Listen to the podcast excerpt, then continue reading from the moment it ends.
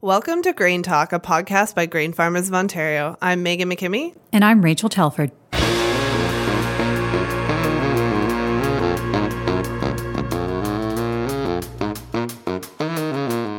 This is our uh, first podcast at Grain Farmers of Ontario, we thought we would introduce ourselves to you guys a little bit. So, I'm Maegan MacKimmie, and I work in our communications department at Grain Farmers of Ontario. Um, I do a lot more of our farmer focused stuff.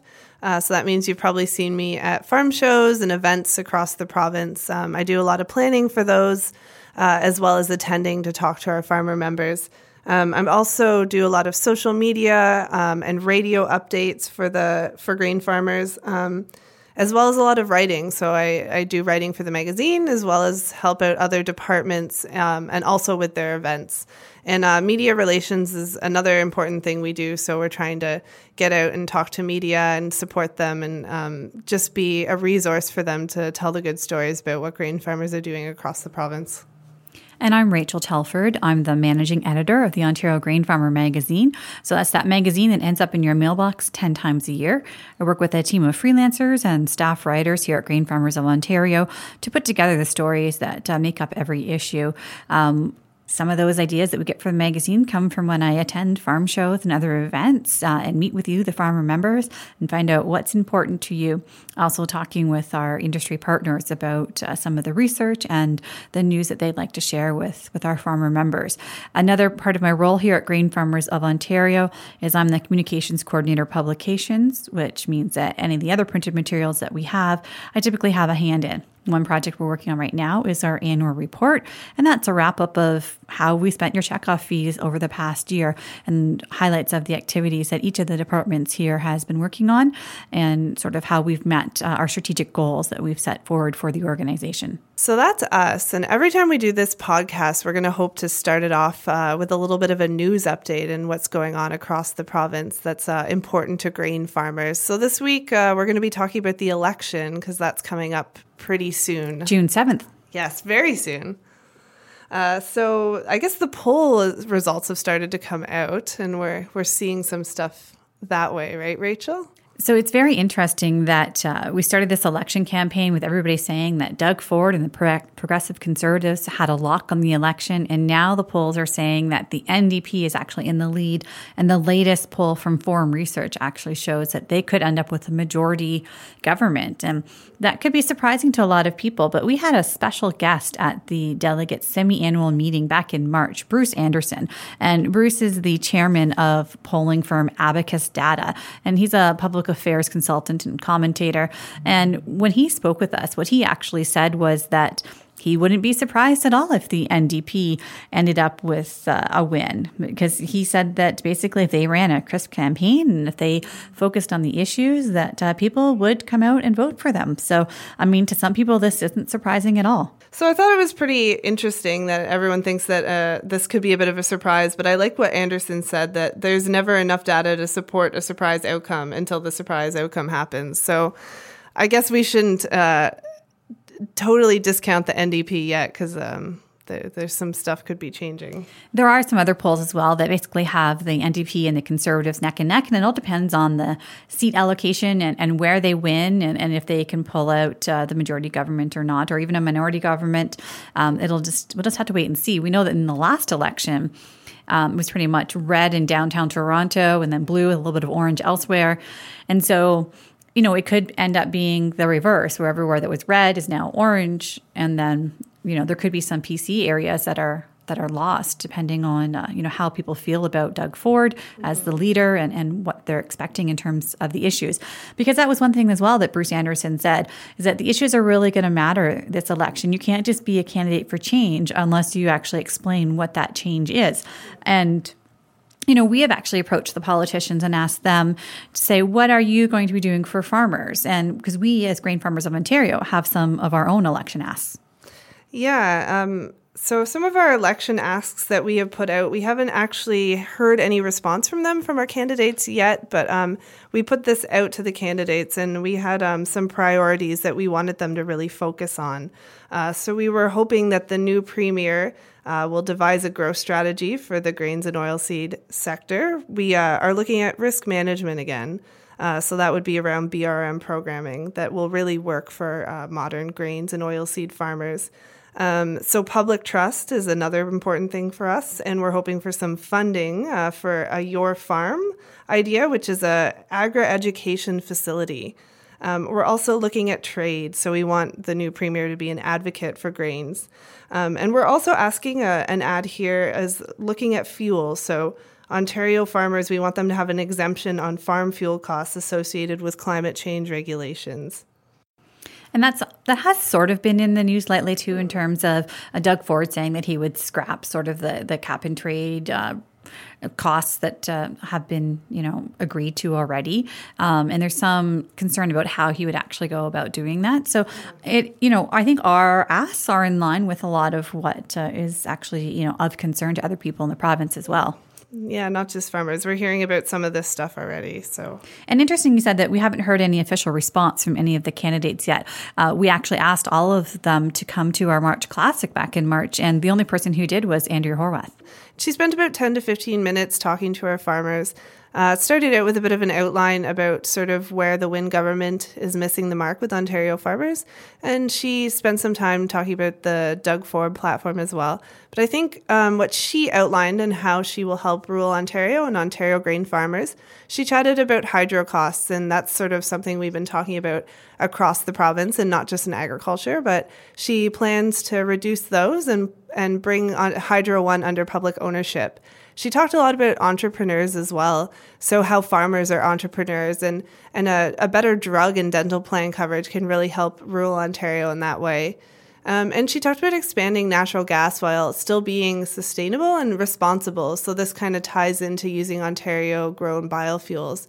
But I think overall, we really just um, she was the only one that came out and, and chatted. It's interesting because they just had their debate yesterday as well, yeah. and and that was sort of along the same lines where they spent more time attacking each other than they did actually explaining their policies. The one thing I did read in the news is that Doug Ford was planning to make an actual farmer uh, the Minister of Agriculture if if he was uh, the next premier. So I find that interesting. I mean, I know in rural Ontario there's a lot of candidates that uh, could fill that role, mm-hmm. uh, whether or not they're actual farmers or just have that connection to the farm, even that's that's missing from a lot of uh, urban candidates right now. So I mean, we had a time when Kathleen Wynne was the uh, Minister of Agriculture. And I think that was good for her to, you know, learn a bit more about our sector and, and sort of get a little bit more upfront and, and close to some of the issues that we're dealing with. But we, I don't think that we saw as good of a result as maybe we were hoping for when she had her term as Minister of Agriculture. So it will definitely be something to uh, keep an eye on and, and see what happens with this election. So again,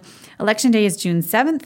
And one thing that Bruce Anderson also mentioned was that, uh, you know, getting out to vote is really important because one of the problems they have with polls these days is they can't be sure on, in terms of who is going to turn out to vote. And that's really going to have an impact on this election. Yeah, there's a lot more millennials. They're outnumbering baby boomers now. So that's sort of changing the demographic of, of who's going to be out to vote. And millennials, I think we've seen that are less likely to vote, but there's way more of them now. So I think until we get to election day, in some ways, the polls are useful and it's telling us something, but we don't really know what what the outcome is going to be. So you got to get out and vote and and cast your ballot for who you think is really in line with uh, what you're looking for from from our premier in the province. Coming up next, we're going to have a feature in-depth interview with Nicole Mackellar, our manager of market development, and that's going to be a standard part of our podcast every episode. We're going to talk with somebody from within the agriculture industry and really get to know who they are and deal with some of the important issues of the day.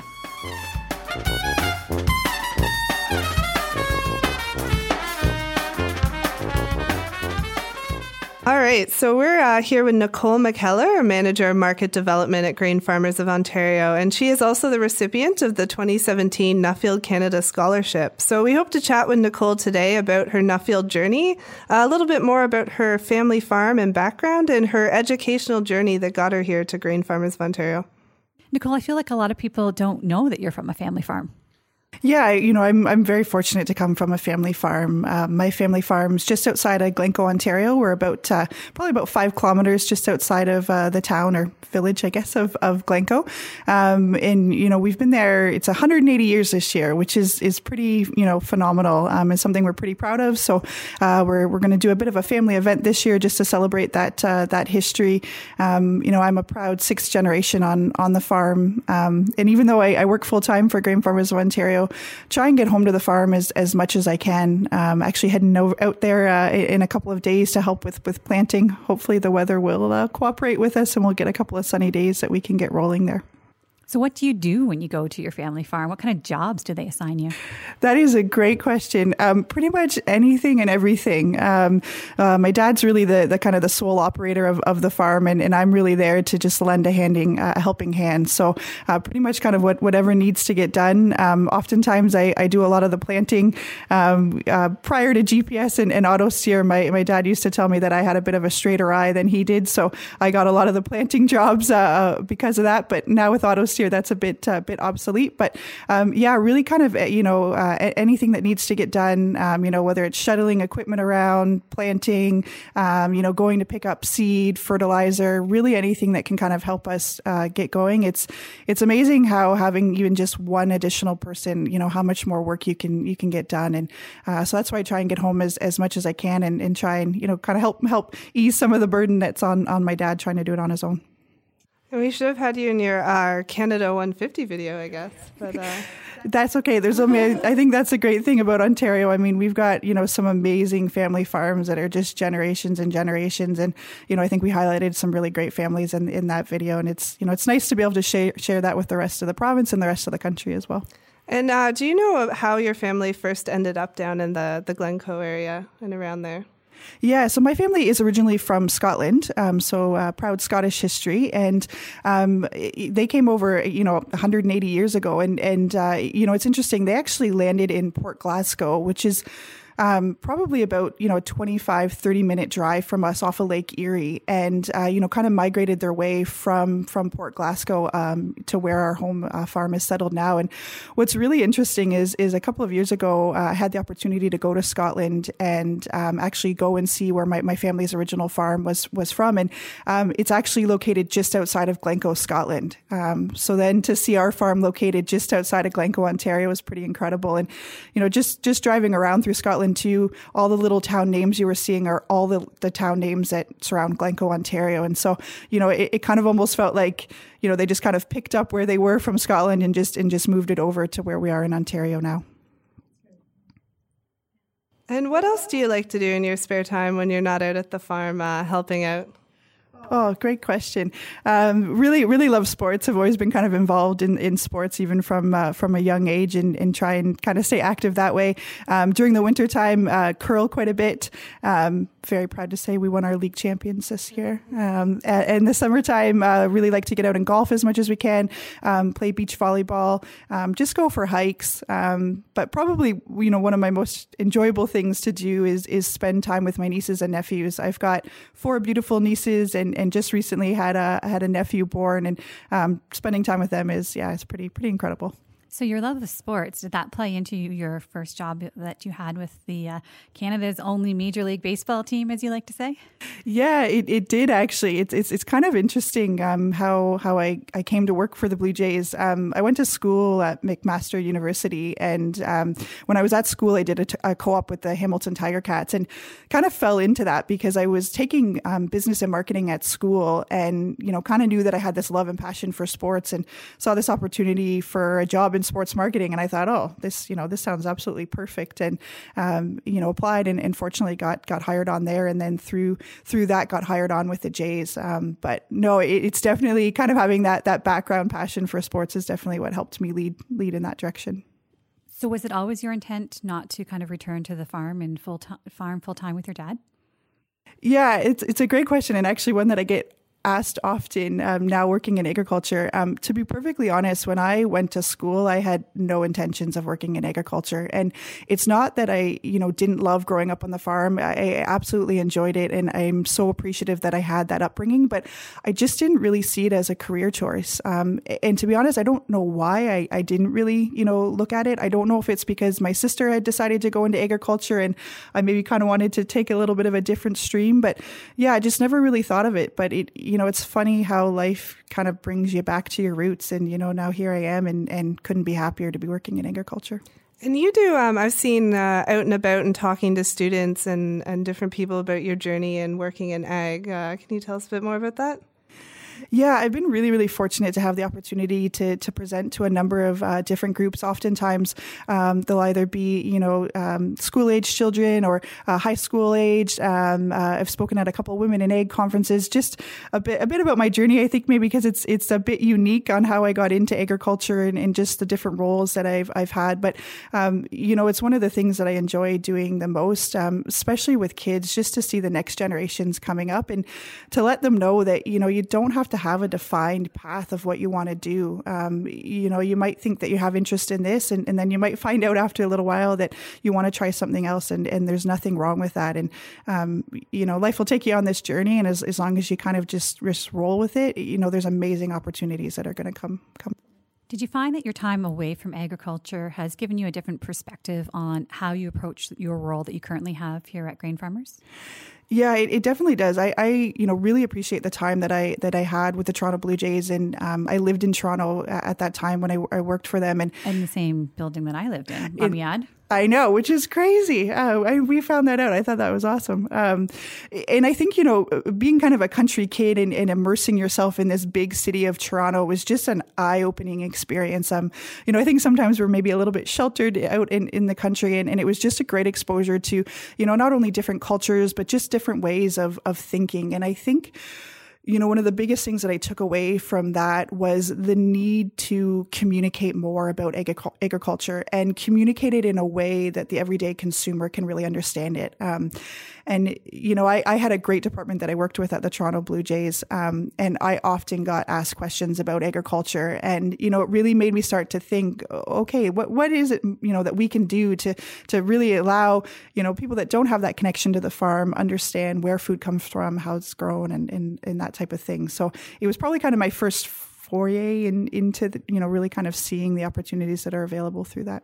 Is that, um, play any role then, I guess, in, in if we talk a bit about your Nuffield Scholarship and, and your project that you did in terms of being able to label things, being, uh, you know, brand things as being Ontario local commodity products, um, you know, that understanding that you had, that, that sort of information that people are looking for and that people want, did that play a role in your yeah, for sure. Um, you know, I really got interested in in Nuffield um, because I think you know we're seeing this large um, kind of movement and and drive by consumers to want to support local. But oftentimes, when people think of local, they think of meats, vegetables, and fruit because it, it's easy to see that that's local, right? It's easy to go to a farmer's market and, and pick those items up. It's easy to see uh, cows out in pasture fields or you know vegetables growing in fields. But oftentimes, people don't think of local when they think of, um, you know, crackers that they're eating or buns that they're eating. And, you know, to me, I really saw that as a, as a challenge for us as Grain Farmers Ontario representing grains and oil seeds,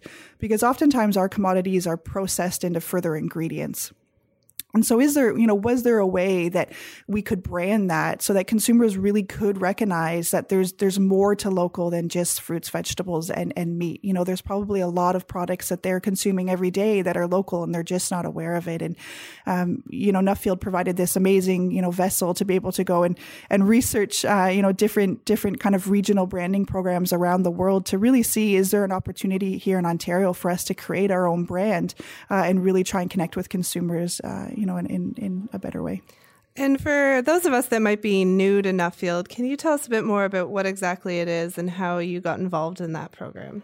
Yeah, for sure. So, um, Nuffield was uh, created back in the 1950s in, in Canada. It, it was developed by a, a, gentleman named Lord Nuffield, uh, who uh, uh his original name was William Morris um, from the UK. Uh, he started off as a car manufacturer and then actually later on got into uh, ag equipment. So, some people out there might know Nuffield tractors um, for it, but he, he really created this kind of endowment fund to allow farmers and those working in the agriculture industry from around the world to come together and share ideas. And and you know he was he was he truly believed that by doing that, um, not only would world agriculture kind of um, uh, you know progress in, in a better manner, but also agriculture in each individual country that those individuals were, were representing. And so um, the program has grown over the years. Um, I think there's now 12 countries that are actively involved in it.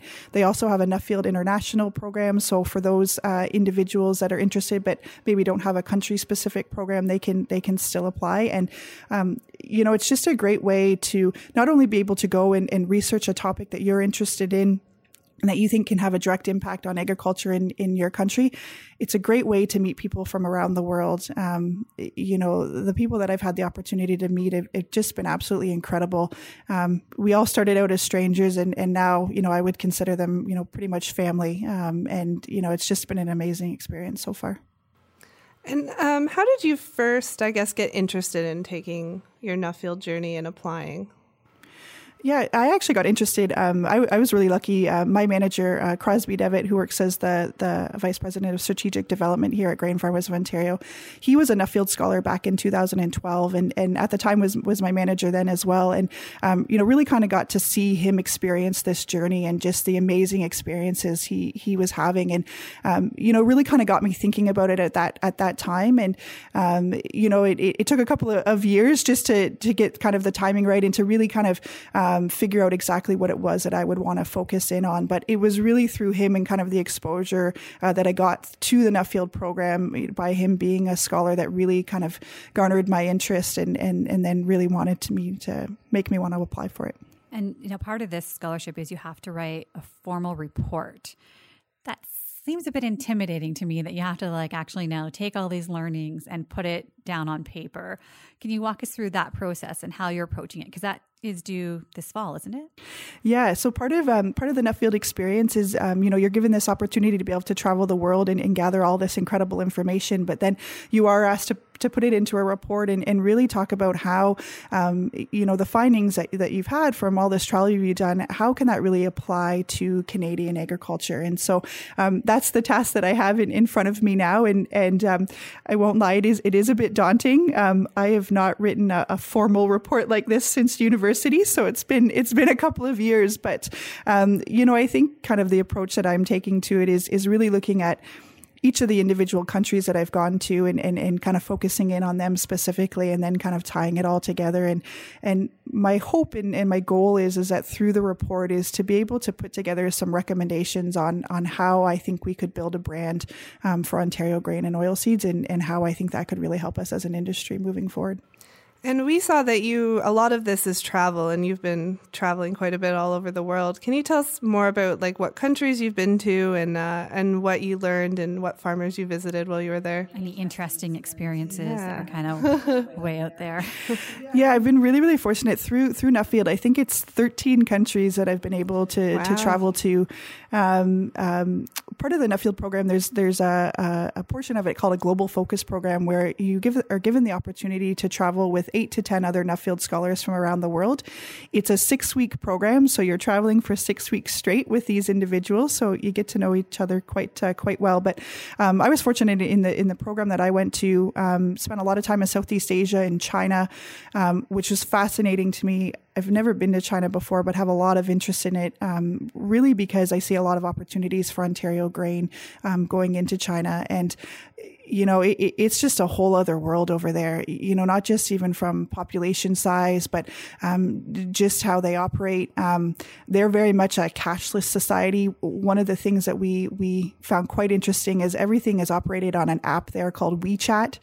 So to pay for things, it's all done through the app. They don't actually want to exchange any cash with you. You get discounts for using the We uh, the WeChat app. Um, and so you know, as as kind of foreigners coming in, you know, that was something really interesting to learn. Um, culturally as well, you know, it was amazing. Uh, we were able to spend a day um, on the Great Wall in, the Forbidden City, which was was pretty amazing. Um, and so, yeah, so China was was incredible. Um, and then from there, we went uh, into the UK and Germany, spent some time in the US, and then on my individual travels, I've been fortunate. Um, I spent uh, a couple of weeks in Australia, um, and then actually just recently got back from a trip uh, that went all the, all throughout the UK and then into Ireland as as well. Um, and probably one of the most kind of or one of the strangest experiences been is is would be in China and, and, and just eating the food. Um, there was a couple of times where we would be at kind of formal dinners with with um, companies that we had met with, and you really had no idea what you were putting in your mouth. But uh, you know, you didn't want to be rude, and, and, you wanted to respect the food that they had offered you. And so I think we ate some donkey and beef aorta, and I can't think of some of the other crazy things we ate, but that was yeah, that was definitely an experience experience. uh, was there one, I guess, agriculture related experience that I don't know really stood out to you, or something you might not have known that um, maybe is going to change how your your study or your Nuffield? Yeah, I think, you know, one thing that was incredible to see is just, you know, traveling to different countries. And, and we were in some developing countries, we were in developed countries, uh, looking at, you know, smallholder farms, looking at very large, large scale farms. And it's just, we are all facing the same challenges regardless of our size regardless of you know our our you know whether we're developed or a developing country. It, it was incredible to see just you know aging population is, is a huge thing. Government regulations that are that are coming in, um, you know, urban sprawl that is occurring, and you know, I think it got me kind of thinking is is you know, if we're all facing these challenges from a world scale, how how do we work together to try and to try and you know overcome these challenges and and you know, I know that's a pretty daunting task to put out there, but, um, you know, I think there's a way if we're all facing this, can we not come together and try and address these, you know, in a more, um, kind of cooperative, cooperative manner? Um, I think one of the things that that that kind of really opened my eyes as well is is traveling throughout um, Europe and and just um, the regulations that have been put in place on farmers there. And, and I think it's something that we really need to pay attention to here in Ontario. Um, you know, not saying that perhaps the same regulations could be implemented here, but I, I think, um, you know, there's the EU has, has a, a you know strong kind of appetite for especially environmental based regulations. And i think um, you know we, we've seen some of the the impacts that that can have. And and you know i think we just need to be very aware of that and cautious of that here in ontario and, and be a little bit proactive in, in getting our, ourselves prepared for, for some of that perhaps. So part of your role here at grain farmers of ontario as manager of market development also includes our sustainability portfolio. So how has that sort of increased in recent years? Because that position is fairly new a couple of years old now at this point. But you know we've we've moved towards towards focusing on sustainability. So how do, how do you see that playing into your overall role here? Yeah, sustainability has become a you know a huge focus for us here at Grain Farmers of Ontario. We, have got a full time staff member that's that's dedicated uh, to this, um, and you know I think we we are anticipating that sustainability is just going to continue to grow. Um, we've seen a lot of companies come out and make public declarations in regards to sustainable sourcing. A lot of those companies have made targets by 2020, which really isn't that far away.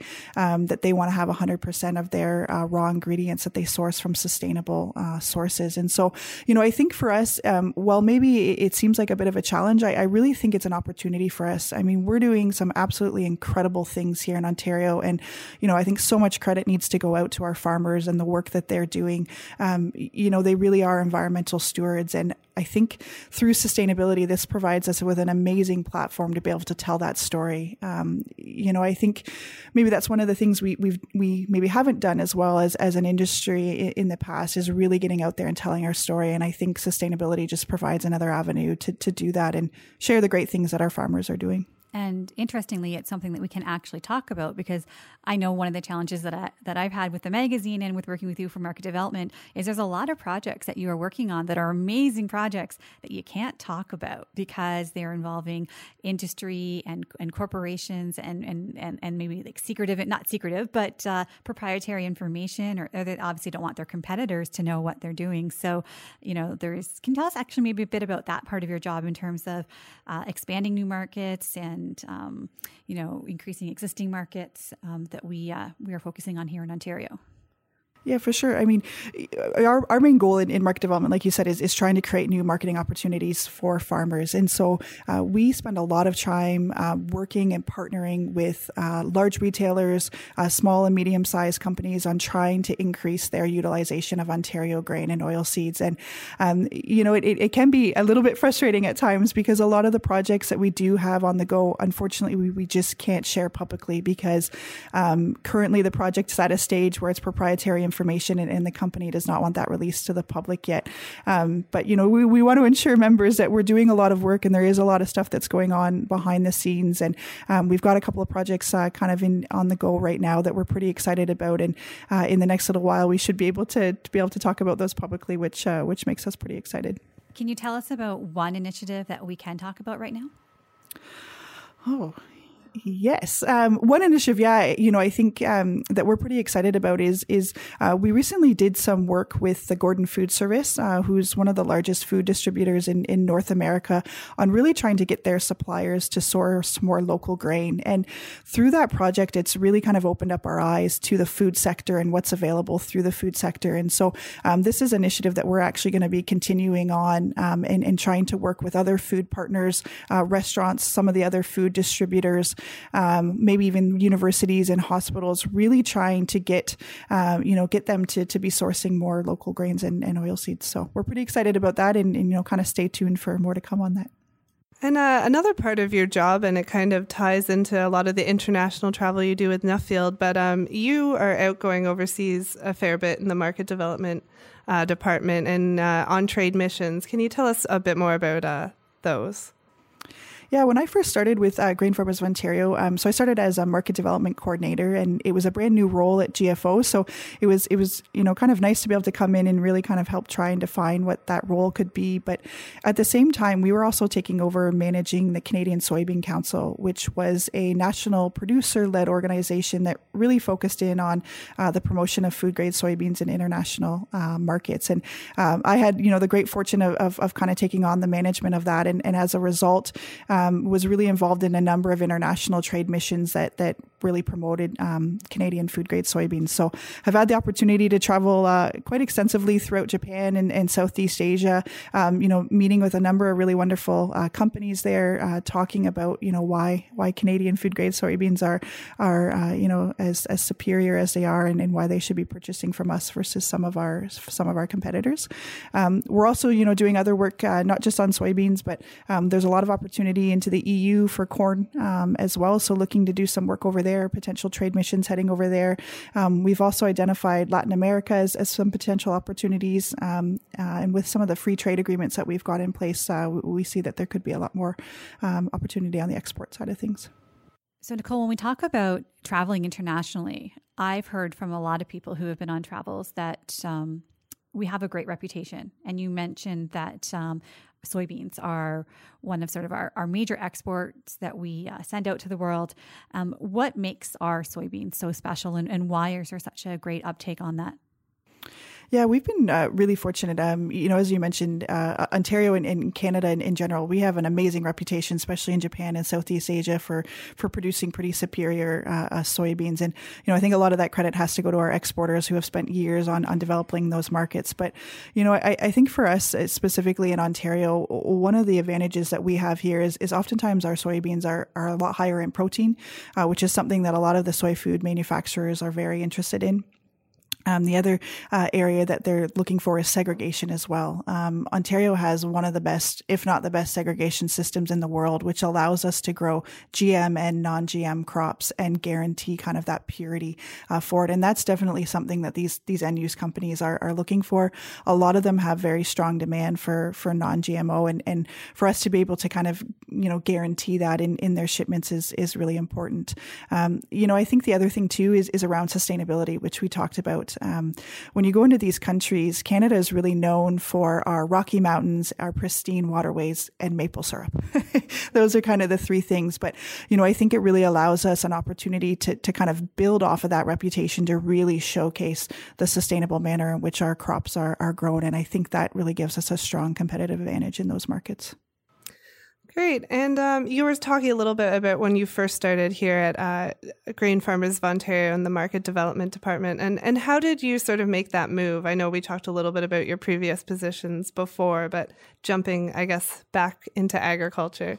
Um, yeah, so worked for the Toronto Blue Jays for about uh, for about five years, um, and then uh, actually it was for personal reasons that I that I moved uh, moved to Guelph and um, was was commuting from Guelph to Toronto, and and really just you know that I, I commend people that do that every day. I, I am not one of them that can do it, and so was looking for something that was a little bit closer to home, and and saw um, you know an opportunity with Grain Farmers of Ontario, and I thought, oh, you know I've got an agriculture background, and I really love marketing. Like this this sounds pretty incredible, and and applied, and was really fortunate to get the role. And, um, you know, I think as I mentioned earlier, it, it's, it's just crazy kind of where life takes you. And, uh, you know, I'm so fortunate that I kind of, took that chance and applied and, and very fortunate that Grain Farmers of Ontario took a chance on me and, and, hired me because, you know, I think it's allowed me to really truly find my passion and, um, you know, it's great to be back in agriculture.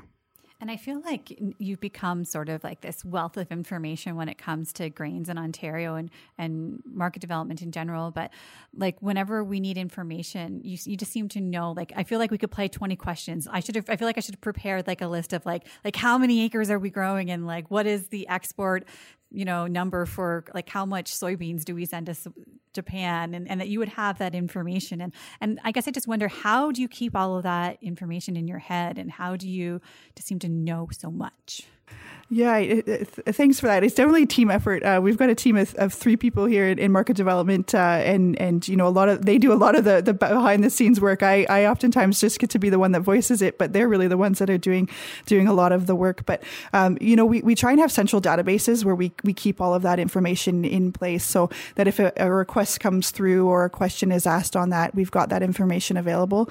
Um, you know, I always uh, am, am, trying to to read as much as I can and, and stay up to speed on kind of what's happening on world markets, um, really because, you know, they potentially could provide opportunities for us here in Ontario. So always trying to keep you know your pulse on on what's happening. Um, and we're really fortunate, um, you know, either through Statistics Canada or, or working with our industry representatives. Um, there's a lot of really great information out there. We just try and pull that in and, and, really create summaries for it, and then you know make it available either internally for us here as staff, um, out to our members, um, or out to media if they've got questions on it as well. Uh, one thing I really like that has come out of your department is the market utilization report. I know uh, we've got great feedback from farmers, and um, we talk about it a lot out at farm shows. Sort of how did that come together? And um, I think it's a great resource that we have here. So.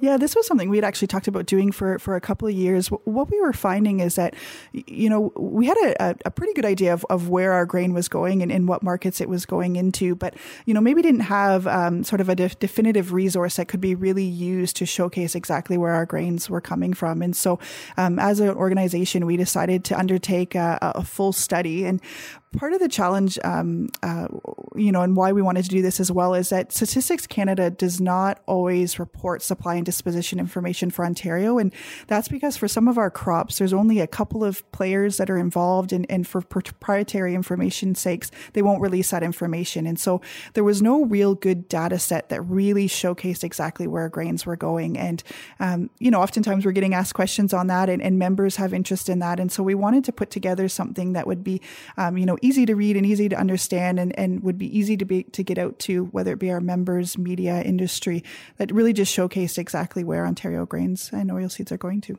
And we're going to be updating that regularly.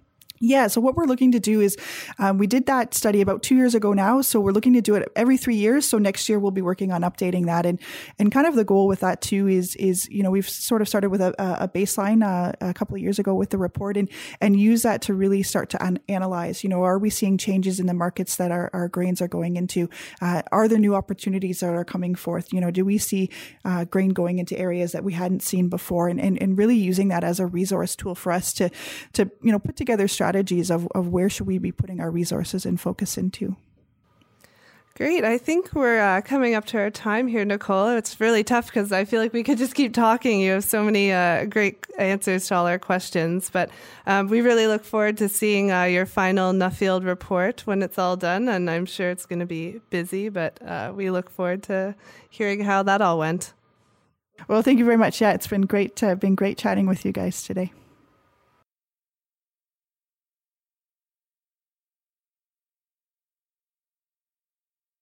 We're starting here today with Barry Senft, our CEO at Grain Farmers of Ontario. Uh, and thank you for joining us. This is our, our first podcast, and uh, you just got back from Saskatchewan. And how's everything going on the farm? Well, it's going well. The uh, seeding conditions, uh, given as dry as it is, uh, we've regained a lot of uh, acres that over the last six or seven, eight years, because we were so wet, could not get out to seed. So, from that perspective, it's pretty positive. Regained a lot of land back.